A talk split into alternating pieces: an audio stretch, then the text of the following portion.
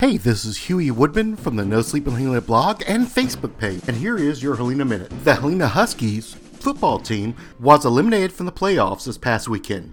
The Texas Aggies band actually came and performed at Helena High School football field.